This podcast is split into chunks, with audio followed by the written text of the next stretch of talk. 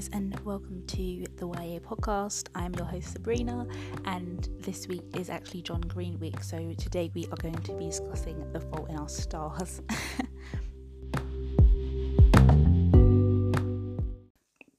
so I first read The Fault in Our Stars when I was maybe, I want to say, like 11 or 12 years old. Um, it was a John Green book. It was my first ever John Green book, actually, that I'd read. I'm not sure why I decided to read it or who encouraged me to read it, but I know that I just went to the, I think, Waterstones and I picked it up and then I read it. And I think I read the whole thing in one day and I was inconsolable afterwards. So basically, I made a bunch of notes based on memory. Um, so we have the protagonists. They're called Hazel and Augustus. They both have cancer, so they're both ill. Um, and I couldn't remember if they were terminal or in remission.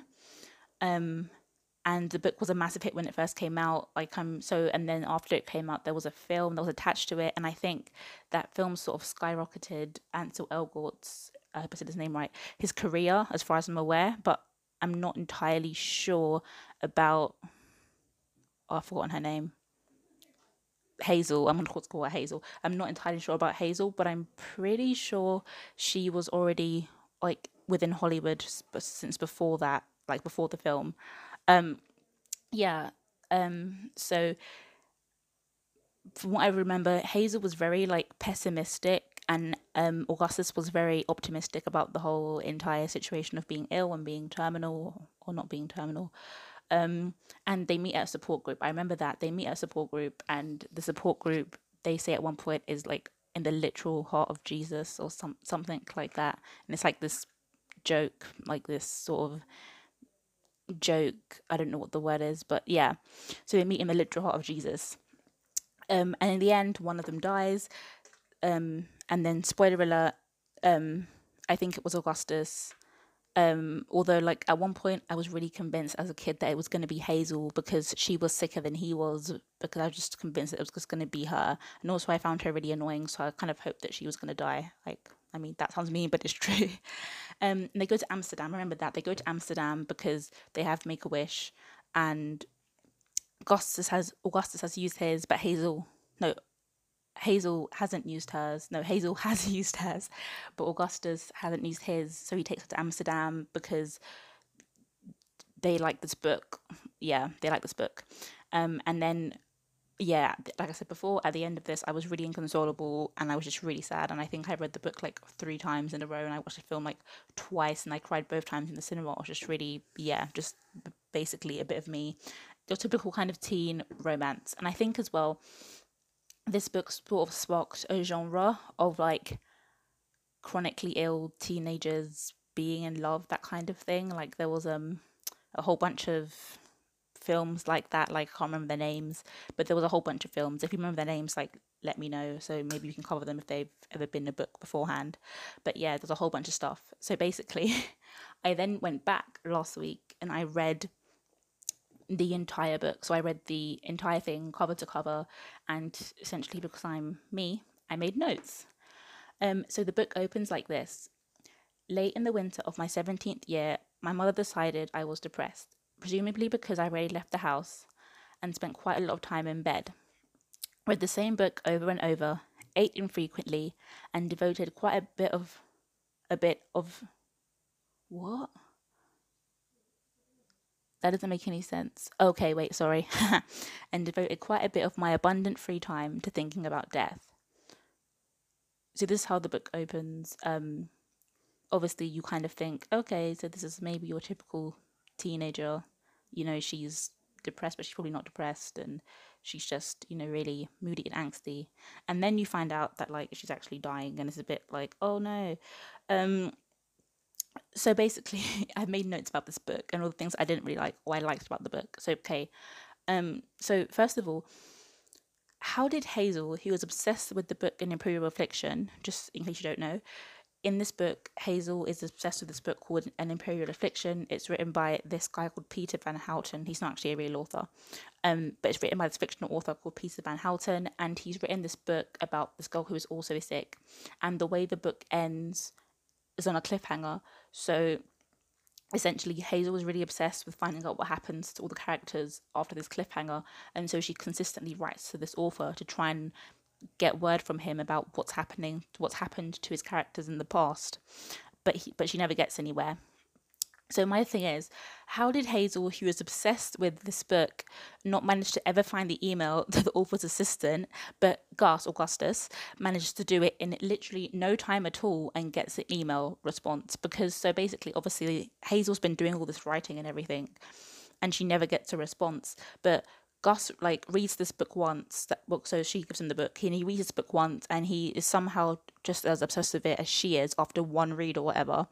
And then he manages to be some super sleuth internet top ten Google guru, and he manages to find out the email of the author's assistant, which Hazel, for some reason, hasn't managed to do in however long she's been reading this book for, makes no sense to me. It, it really baffles my mind. I was like, okay, um, obviously he's chief and you're not. But yeah, so anyway, that was my first thing that I was like, this is a bit annoying. How did that happen? Um, also, I'll say one thing the language that Gus uses for a 17 year old, um, no one talks like that. Like, no one is that like particular and so eloquently put. I mean, not at least in my personal opinion. I don't know about the rest of you, but no one talks like the way that Augustus talks in this book. And I don't know whether John Green did it on purpose because I feel like if I can remember, he does it to all of his characters. They all sort of talk like they're like so worldly and so like woke and they know everything. And I'm just like, no one talks like that. Like, like no one. Okay, so for example, Gus talks to Hazel about his previous girlfriend who is now dead from cancer. And he says, Caroline is no longer suffering from personhood. Like, who says that? Who talks like that about someone who was, you know, like in their life and who has died? Like, no one, no one talks like that. Nobody talks like this. So that's the like really thing that I think I found irritating whilst rereading this book because it was just like a case of the things that they said and they came out with, I was really like, you could tell that this was some kind of romanticized version of how young people speak. Because, I mean, not to toot my own horn, I think I'm pretty eloquent, but I don't speak like that. So, and I'm 21, so you know. But yeah, okay, another thing. Um, the author, the author of the book Imperial Affliction, Peter Van Houten, he was a dick. And I know that Gus says this in the book as well. Like they all know that he's a dick. Like Hazel knows he's a dick as well. But like he was a he was a real dick. Like for example, like I get Hazel wants to find out what happens at the end of this at the end of the, this book or whatever. But if he's not responded to any messages that you send and somehow he managed to miraculously, miraculously respond to the one message out of the how many thousands he's got in the past however many years and you still want to go and see this guy like why like why? Like like they could have gone anywhere else in the world. They could have really just traveled to anywhere. And i get like you know you like are obsessed with your favorite author and you want to find out about what happens in the book next or whatever especially since you're on a clock i guess because they're gonna die eventually. But they really could have gone anywhere and they really wasted that trip and I'm just mad about it still. Like I get it's probably really philosophical and there was a point to it, you know, they wanted to you know, close this chapter, but it was just so irritating to read. Um, so yeah, um, also another thing.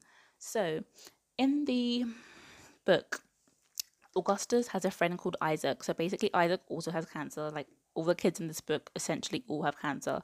Um, and so Isaac has cancer as well, but he has cancer of the eye. So he's having like an operation.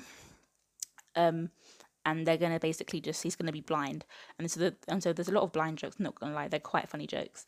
Um, but yeah, so at the beginning of the story, Isaac is dating this girl called Monica, and she is not sick, but Isaac is sick, and so essentially, Monica and Isaac have this thing where they always say the word always to each other, um, and Augustus and Hazel take that and they make it their own thing, and they but they use the word okay and okay was like a really big thing i remember back when i first read the book like everyone would just be like okay okay and it was like really cutesy. It's like it's like the equivalent of i love you 3000 um endgame you know that kind of thing. It was like that. Um but basically i really felt that this whole okay always thing was really a big massive like foreshadow because so isaac and monica break up. They break up really early in the book. Essentially monica can't deal with being with a blind person and so they break up. But because monica has no balls they break up before she before isaac has has operation which is kind of you know kind of ballsy. Like you couldn't even wait. Like I get maybe it was hard, you wanted to do it beforehand, but she couldn't even wait. Like I would have really waited, you know, because obviously like you were already going around saying always, always, but then the next time you were broken up, which wasn't cool. So I thought that was really a big foreshadow into Hazel and Gus's relationship because always is like a stronger word than okay. You know what I mean? So like if Monica and Isaac didn't make it and they had always, how are Gus and Hazel ever gonna make it with their simple okay like i'm just i'm just saying john green you should have really given them a better word because from that point i knew that somebody was gonna not make it out alive with this story i just knew um okay so yeah um what else do i have uh, um yeah another weird thing. Gus is really really casual. Like i don't know maybe it's like a a, a particular race that like employs sort of casual casualness with people's parents. But gus is really casual with hazel's mum and it kind of irritates me just how casual he is. Like he treats her like he's known her for such a long time like she's an old friend when really like that's the girl you like like that's her mom like you should be really respectful but he's not respectful so for example there's a scene in the book where um hazel's mom asks asks Gus and Hazel, where are you going? Because they're going to go out. Um, and Gus goes, shh, it's a secret. But then he holds, but then he holds his finger to her lips. Like just like imagine, like like for a second, imagine. Imagine the boy you like telling your mother, shh, it's a secret. When she asks you where you two are going, and then he proceeds to put his finger on his lips like that is really condescending like i'm yeah the whole entire time like he's just very blasé towards the mom like he's always like hi hi and like i get like maybe you have like a quote unquote free pass because you're sick but just you know be respectful it doesn't take a lot to be respectful it really doesn't um what else? Oh yeah, another thing that really annoyed me. So Augustus straight up gives up his make a wish for Hazel, who he met all of two weeks ago. Like, I don't believe that. Like, like I get it. I know that you know people fall in love and it's really deep and it's really happen happens quick. But your whole entire make a wish that you could have spent on anything. You decided to take a, a girl to Amsterdam over a book you've only read once. Like, I don't really, I don't, I don't buy it. I don't buy it, Chief. Um, also, like she's definitely she, she was, I mean, at the beginning anyway, she was definitely using him. Like she didn't even like him that much. Like there was a scene in the book where she says, "Then I found myself worrying about." No, then I found myself worrying I would have to make up with him to get Amsterdam. Like, who thinks like that? Like, who thinks like that? And then she says, which is not the kind of thing you want to be thinking because A, it shouldn't have even been a question if I wanted to kiss him, and B, kissing someone so that you can get a free trip is perilously is perilous, perilously close to full on hooking. And I have to confess that while I did not fancy myself a particularly good person, I never thought my first real sexual experience would be prostitutional. Um, so um, John Green, um, can you explain the thought process that you had when you wrote this sentence? Because I don't I don't understand. Um, it doesn't make any sense to me. Um, I just think that you know, I don't know what I think. Like at the beginning, like she was really using him because she was really thinking I have to kiss him in order to get Amsterdam. Like who thinks like that? Like like if it like come on, if it was really that big of a deal, if, if you really wanted to go to Amsterdam to find out about this Peter Van Peter Van Houten, you would just go on your own. You wouldn't wait around for a boy you've met two weeks ago who read the book you love once to go with you. Like you wouldn't wait. You would just be like, you know what? I've got his email. I've got his address. I'm gonna go. You would just go, you know, you, you wouldn't wait, you would just go.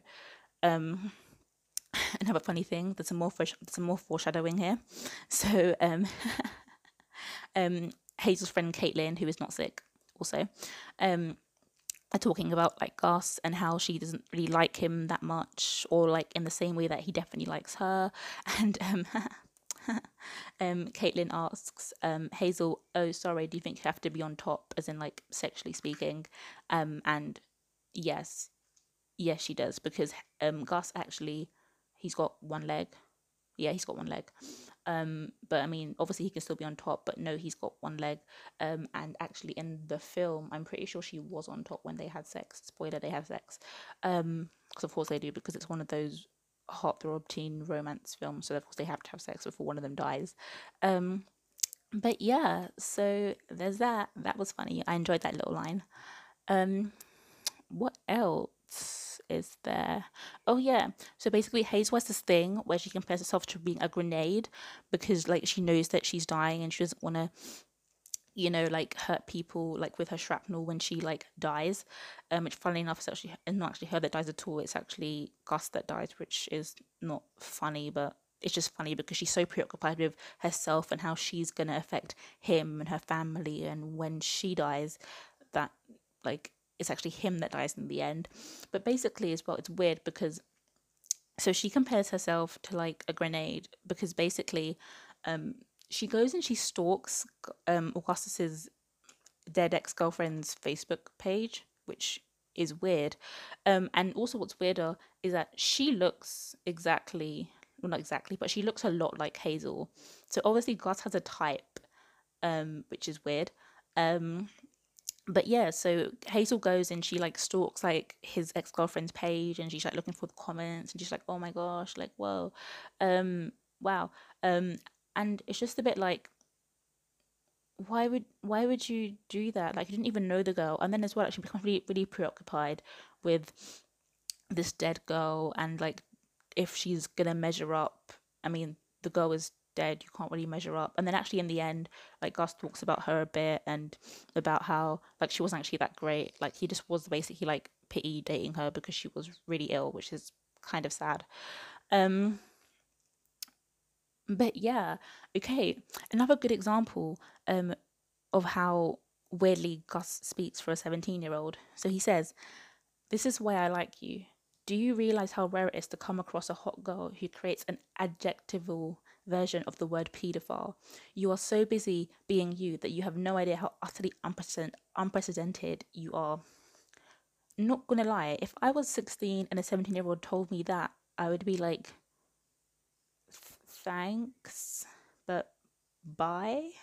Like, how would you even rationalize that in your brain? Like, you know, like, oh yeah, you're so hot because you used the word pedophile like an adjective wow really turns me on no Ugh, okay um but yeah okay another good quote like i think the most iconic quote of the whole entire book um i fell in love the way you fall asleep slowly and then all at once like isn't that just the cutest thing like john wow john green really went off when he used that one line um I literally think it's really cute. Like I know people would literally agree with me that that line is like the kind of like in your heart, like really fuzzy feelings sort of line. Um, you know that you kind of want that for yourself, basically. Um, yeah, and then so another thing that really annoyed me, basically, I don't like Hazel as a character. I found her really annoying, kind of narcissistic, a little bit. I mean, obviously, I get you're dying, you know, like yeah, but at the same time, like a lot of things, a lot of things are about her and what she wants and how she feels. And for a long time, she didn't even consider like Augustus' feelings for her, which I think is really mean. Like, I think, you know, like, and Gus is all trying to be noble, being like, oh, I don't mind being hurt by you or whatever. But I'm just like, if you was like, even just to be a good friend to him, you would definitely be like, hey, like, let's call this friendship quits because I know you like me and you know, I don't want to get too tangled up. And of course, she gets tangled up in the end anyway, but you know, more about that later. Um, and yeah, so basically, another thing that really annoyed me. So basically, Hazel gets a letter from Peter Van Houten's assistant saying that, oh, yeah, you know, your trip for Amsterdam is all set. Make sure you're ready to come and meet Peter. Um, and then, like, Hazel screams. Hazel, like, screams for her mom. Like, and obviously, like, this girl is dying, slash, very, very ill, essentially. So imagine if your child is dying and ill, and then they scream for you, like, that sounds like panicky you're to freak out. You're to be like, oh my gosh, what's happening? What? So, you know, that was kind of mean of her. Like, I'm not to lie. Like, she kind of is really mean to her mom. Like, she doesn't, like, I mean, she's nice to her mom. In the end, she's nice to her mom. But in the beginning and in the middle of the book, she's kind of mean to her mom. She just kind of like dismisses her mom um and is kind of like oh yeah my mom should always like look after me like oh my gosh like she's so sad what does she even do with her life and at the end it turns out her mom's actually like working on becoming a social worker which is really really cool um but yeah it's just like don't most of your mom like that like you know like your mom just wanted to have five minutes of peace in her bath and you were here screaming for her like you were literally couldn't breathe and her mom was and mom was freaking out like you know like not gonna lie if i was her mom i'd have been mad too but yeah okay, and then so basically, as I said before earlier on, Gus ends up getting sick again. So basically, Gus is in remission at the beginning of the book, and then he gets ill before they go to Amsterdam. Amsterdam, Ams- Amsterdam, Amsterdam. Yeah, but he gets ill before they go to Amsterdam, and so he's supposed to stay home and he's supposed to go on like this new cocktail of drugs or whatever, but he doesn't want to do it. He wants to go to Amsterdam to be with Hazel because you know he's in love with her. Um, and this is another thing as well. Like he just goes, like he just shouts at his parents, like, "Oh, it's my life. I can do what I want," and then he goes. But like, if your kid was sick and they had to take some drugs to like help them potentially to get better, you would keep your kid in the house. You wouldn't just let them go to Amsterdam. Like you would be like, no, what are you talking about? You're staying right here. So that was confusing as well. Um, and so basically, yeah. So so then he's ill, and then like we found out kind of like a little bit earlier on that he's ill then because obviously he shouts at her, "It's my life, I can do what I want." Um, and then like he's having all these like little moments of pain where like Hazel's like, "Oh," and he made like screams of pain on his face, or like or like he winced, or like you know, and like for a long time, Gus sort of excuses it off whilst we're in Amsterdam, and then right at the end, before they end their trip in Amsterdam, he tells her that he's sick. He's like, "Oh, I lit up like I lit up like a Christmas tree. My cancer's everywhere. Like I'm definitely gonna die." And so she's like, "Whoa," um, and then obviously Gus gets really ill, and I think he lives for about a month after they get back, and then he dies.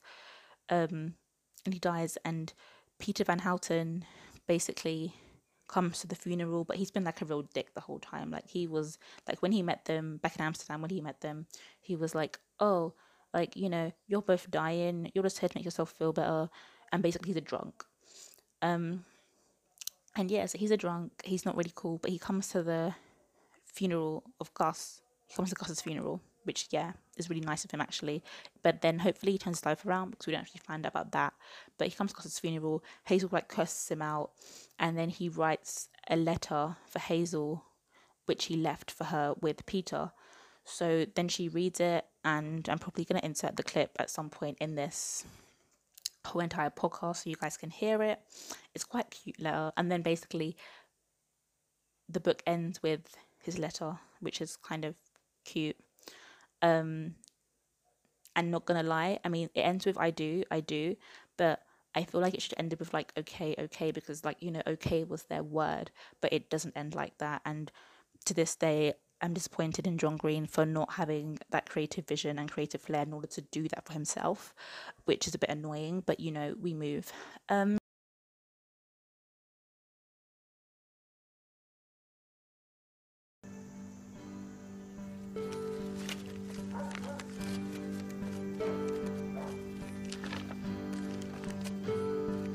Mr. Van Houten, I'm a good person, but a shitty writer.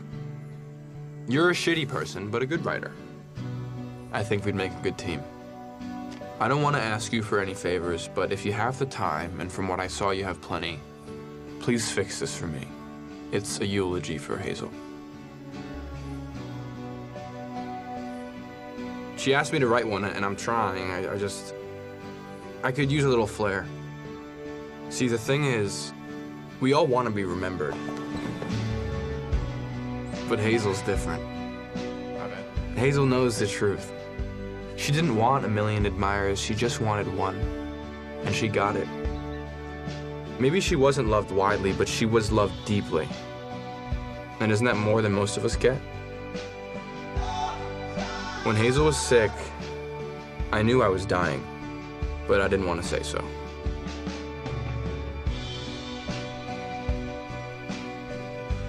She was in the ICU, and I snuck in for 10 minutes and I sat with her before I got caught. Her eyes were closed, her skin pale, but her hands were still her hands. Still warm, and her nails were painted this dark blue black color, and I just held them.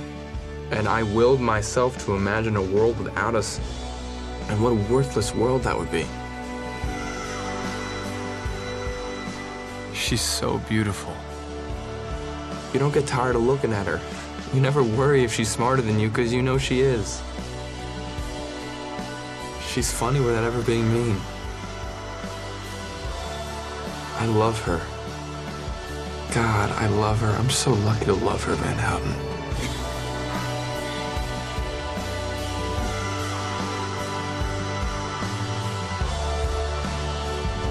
You don't get to choose if you get hurt in this world, but you do have a say in who hurts you. And I like my choices. I hope she likes hers. Okay, Hazel Grace? Okay.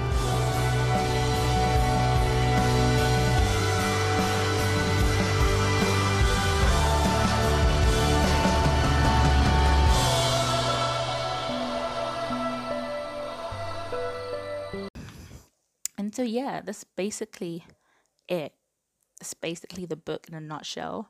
Looking back on it, when I think about it, the age I am now to like when I loved it when I when I loved it back then, I feel like it's aged pretty well. Like it's not really offensive. It's nothing's really terrible about it. You know, it's just like I guess they have the they have he has the cover of you know it's sick kids making jokes about dying. So you know they can do that because they're dying. They have the entitlement. They have the right to make jokes about themselves which is you know all good and well whatever cool. Um yeah i think it aged really well. Like i mean i didn't like hazel's character then. I don't like her character now. Gus still talks like he's um a phd holder in english like he still talks like he's really out there just you know giving the girls speeches every week. Um but other than that it was a really good book. I really enjoyed it. I don't know what else to say to be honest. Like what else can i really say about this book? Um if you guys have any comments or you guys want to leave any messages about the book um let me know. Hit me up. Because obviously this is really like not in depth at all. This is really basic level. I've literally just retold you the whole entire book and the things that I like and didn't like about it. Um, but I kind of want to do this more. I kind of want to do this the same for next week. So next week will be another John Green book. I'm not sure what book I want to do yet. Um, I might do Will Grayson or I might do Paper Towns. Probably Paper Towns because I know it a lot better. But if you guys have any comments or any messages or anything or any voice notes that you want to send me about Paper Towns or about Will Grayson, um, you guys can send those to collabyapod at gmail.com or alternatively you can um, tag them using the hashtag YAPod and I'll be able to read them. And if you guys want to get involved in the podcast or you guys have any suggestions for the podcast, let me know. Next week, I will also be releasing the um, next month's next month's season. Basically, I'm calling every month a season. So we're gonna have a season of John Green. So I mean, it's only been two books, but hopefully we'll come round again to John Green and we'll have more than two books. Um, so a season of John Green. I want to have a romance season. I want to have a fantasy season. I want to have a sci-fi season. Basically, I just want to cover all the books in nice little order, order, orderly months, rather than just going from book to book to book to book to book. And that way, it can be really structured, it can be really organized, and hopefully that means that we can prepare in advance for the seasons to come rather than just scrambling every week for a book because that's essentially what I did for this week. I just scrambled for a book, and um, one of you guys said that it would be a good idea for me to cover John Green, and I was like, cool, I can do John Green. Like, I basically can skim read The Fault in Our Stars in like a week, and boom, I did it. Congrats to me. Um, and so, yeah, basically join us next week as we talk more about John Green and we talk about either Will Grayson, Will Grayson, or Paper Towns. I'm going to put a vote up and see you next week.